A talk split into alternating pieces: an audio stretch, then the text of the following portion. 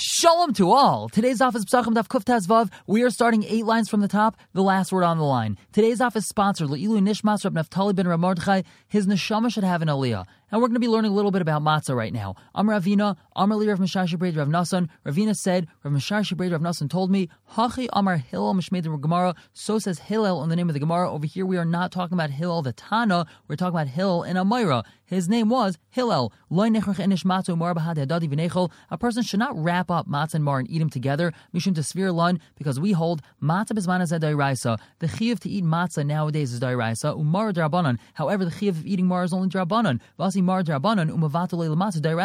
And the taste of the mar, which is drabanan, is going to be mavatal. It's going to nullify. It's going to decrease the taste of the matzah, which is dairaisa. And vafil manda amar. Even according to the manda amar, mitzvahs ain zu zu. One mitzvah can't be mavatal another. Hanimili dairaisa b'dairaisa or drabanan b'drabanan. That's only when we're dealing with two mitzvahs that are dairaisas or two mitzvahs that are drabanans. Avol dairaisa vidrabanan. But when we have one mitzvah that's a dairaisa, one that's a drabanan, asi drabanan mavatal dairaisa, the drabanan mitzvah can come and be mavatal the dairaisa. So therefore, no eating matzah and mar together. Now the Gemara says, Mantana deshamasle mitzvahs ain mevatal zuzu.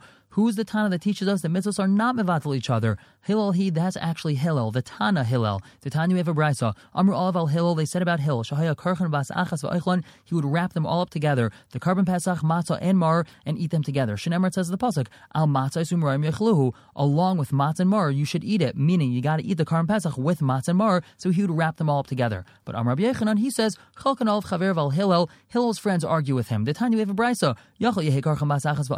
You might think that you should wrap up Pesach, matzah, and mar and eat them together. Kederch shehil eichlon, just like Hillel ate them. Talmud it says in the pasuk al matzah. You should eat it with matzah and mar. And the word yechluhu teaches us over here afilu zebefnatzma zebefnatzma, even though you're eating each of them individually. But now matzkvar Rav Ashi. Ravashi asks on this, ihachi. If so, if this bryce was really trying to teach us that you're not allowed to eat them together, so my afilu. Why does it say afilu? Even if you eat them separately, implying that you should eat them together. But if you didn't eat them together, that's not a problem. So Elam Rav Ashi. Ravashi tells us.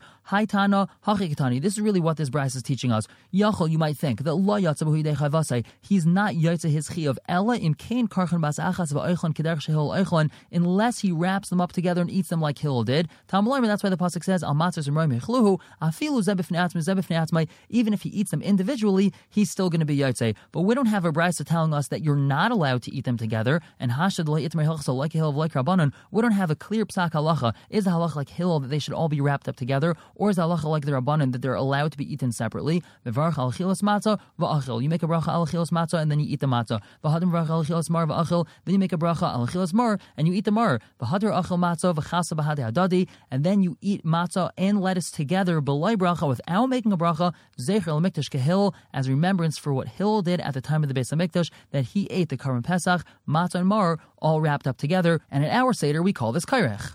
And now we continue with halacha. That's not necessarily Pesach related. Amr Rabbi Shaya, Kol Shetibuli b'mashke, any food that was dipped in liquid, for example, a vegetable that was dipped into vinegar, tzarchan tilos yadayim, you have to wash your hands before you eat it. Now, why is that? The Chachamim were matakin that unwashed hands are sheni latoma, out of fear that one would accidentally touch a covered part of his body, rendering his hands tame, and then touch truma. Therefore, if hands are always considered tame, then one will always wash their hands before touching truma. They were also matakin that if something could be matame truma, then it also is matame any liquid with the status of a rishon latoma. And one last takana is that one should avoid eating even chulin, which is tame. So this is why hands have to be washed before eating food that was dipped in liquid. Hands that are tame would be matame the liquid on the food, which in turn would be matame the food, and now the food can't be eaten because it's tame. So that's why you gotta wash your hands before eating food that was dipped in liquid. And Amar of Papa, Shmamina, we learn from here, Hi chasa, this lettuce, koftes vavon bez on top, tzarch it has to be completely immersed in charoises. Now, why would you completely immerse your lettuce in chareses.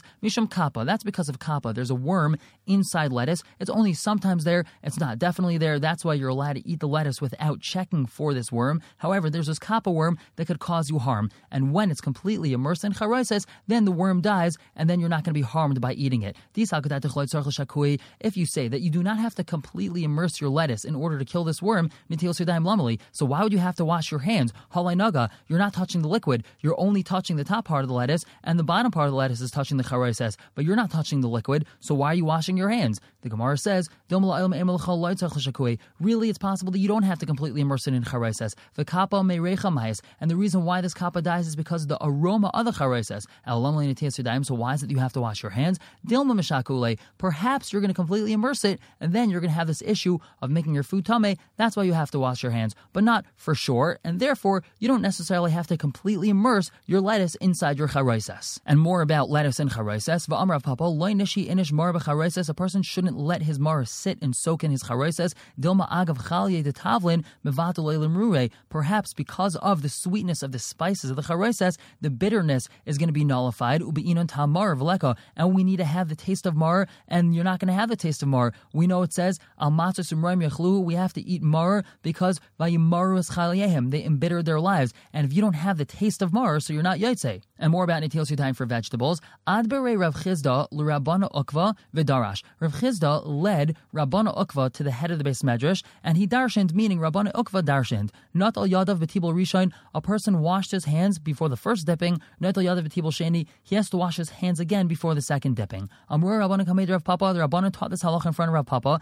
and they explained this halacha to mean haba alma itmar. This is just talking about the case of a regular meal. We're not talking about seder night. if you're really going to think that this halacha was taught about Seder night, why would you have to wash your hands twice? He already washed his hands for karpas. Why would he have to wash again for mar? So Armaluhura Papa, Papa told him, the opposite makes sense. Hacha itmar, he was talking about Seder night. If you think he was talking about a random night, why in the world would a person be dipping at two separate points in time during his Suda on regular weeknight? So must be that he's talking about Seder night. Ask the Gemara, Elamai. So what are you suggesting? Hacha itmar that he's talking about Seder night until Yosudam Trezimni Lamali. So why does he have to wash his hands twice? Hamashala Yade Chadazimna. He already washed his hands for Karpas. Why is he washing again for Mar? So Amri they answered, Kivin de Halela. Since he has to say the Haggadah and Halel, Dilma Asuche Asche Ledaite Vinaga. Perhaps he was Mesiach Das, he didn't pay attention, and his hands are going to touch a place which is going to require washing,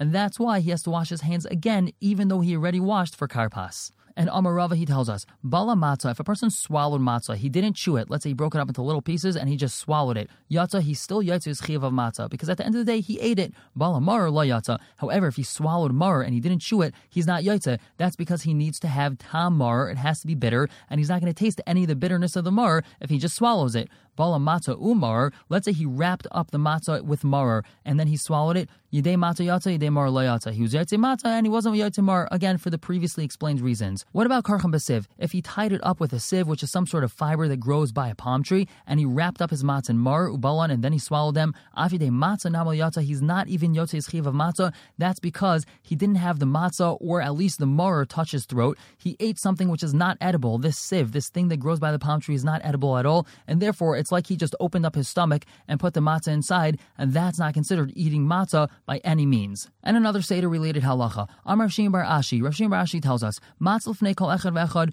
mar l'fnei kol echad ve'echad, v'chares l'fnei kol echad ve'echad. Back in the days of the Gemara and the Mishnah, when everyone used to have their own separate table, so we place matzah, mar, and chareses in front of every single person. However, ve'ein oikrenas ha'shochan elefnei misha imr haggadah. We only remove the table in front of the person that said the Haggadah. Even though everyone had their own tables, there was one person that led the Seder. He was the one that said the Haggadah, and therefore we only remove the table from him. As we know throughout the Haggadah, our Haggadahs instruct us remove the matzah, remove the mar, put it back, remove the Seder plate, and all different things like that. That is only done in front of the person that's saying the Haggadah, the leader of the Seder. Rav Huna Aimer, he says, and he argues, we only place matzah, mar, and charaisis in front of the person leading the Seder. The Hilchas Rav Huna, the Halachas Rav Huna. And now the Gemara explains, Lama why is the table removed? Amrid Ber the Besmesh Rav taught, Kadesh Akiru Tinaikas V'Yishalu, so that the children should recognize if something strange is going on, and then they can ask questions. Abaye, when Abaye was a child, Hav Kameh to Rabba, he was sitting by Rabba, he was in front of him. Chazar to Kamidli Takami Kameh, he saw that they were removing the table from in front of Rabba. Amr Lahu, he told them, Adayin Lekachlin Asu, Kama Akri Takami Kaman, we haven't even gotten to the food yet, and you're already removing the table? Amr Le Rabba, Rabba told him, Patartan Milemer Manishtana, now you've pattered us from saying the Manishtana. The whole purpose of doing these strange things is so that the children should ask. And here Abaye asked, so therefore there's no reason to say the Manishtana anymore. And now the Gemara discusses the biblical terminology for matzah, which is called lechem aini. Amar Shmuel, lechem aini, it says in the pasuk, lechem sha'ainin olav dvarim. This is bread upon which we declare many things. We say the Haggadah, we say Hallel, so it's called Oini from Lashon of Oina to declare something. We have a brass like this, Lechem Oini, Lechem Sha'in Olav Dvarm Harbe. Davar Acher, another way of understanding this is Lechem Oini, ani ksiv. It doesn't have a vav in the pasuk, so you could read it as ani, as poor man's bread. Ma ani shadarke beprusa. Just like a poor man, when he eats bread, it's broken into pieces. He doesn't necessarily get a whole loaf of bread. Kufta zayin alf on the top. Afkan beprusa. So too over here, when we make a bracha alachilas matzah, we make it on the broken piece. Remember, we have three matzahs. The middle one is broken. We make hamaitzi on all three matzahs. We drop the bottom whole matzah. We make alachilas matzah on the top whole one and on the middle broken one. And over here, another explanation. Ma shel ani just like a poor person, he lights up the oven, and while he's lighting up the oven, his wife starts preparing the matzah for baking. That's because they don't have enough firewood to keep a hot oven going for a long time. So therefore, his wife has to prepare the dough while he's preparing the oven. If he prepares the oven and only then she starts getting the dough ready, the oven's not going to be hot enough to bake. Afkanami, so too when we're dealing with Pesach preparations, humasik vishta he gets the oven ready and his wife bakes, and we would be remiss if we don't mention the classic joke, why is it called lechem oini, poor man's bread? That's because matzah, even though it's just flour and water, is so expensive it could turn anyone into a poor man. We're going to stop here for the day, pick up with more Pesach related halachas tomorrow. For now, everyone should have a wonderful day.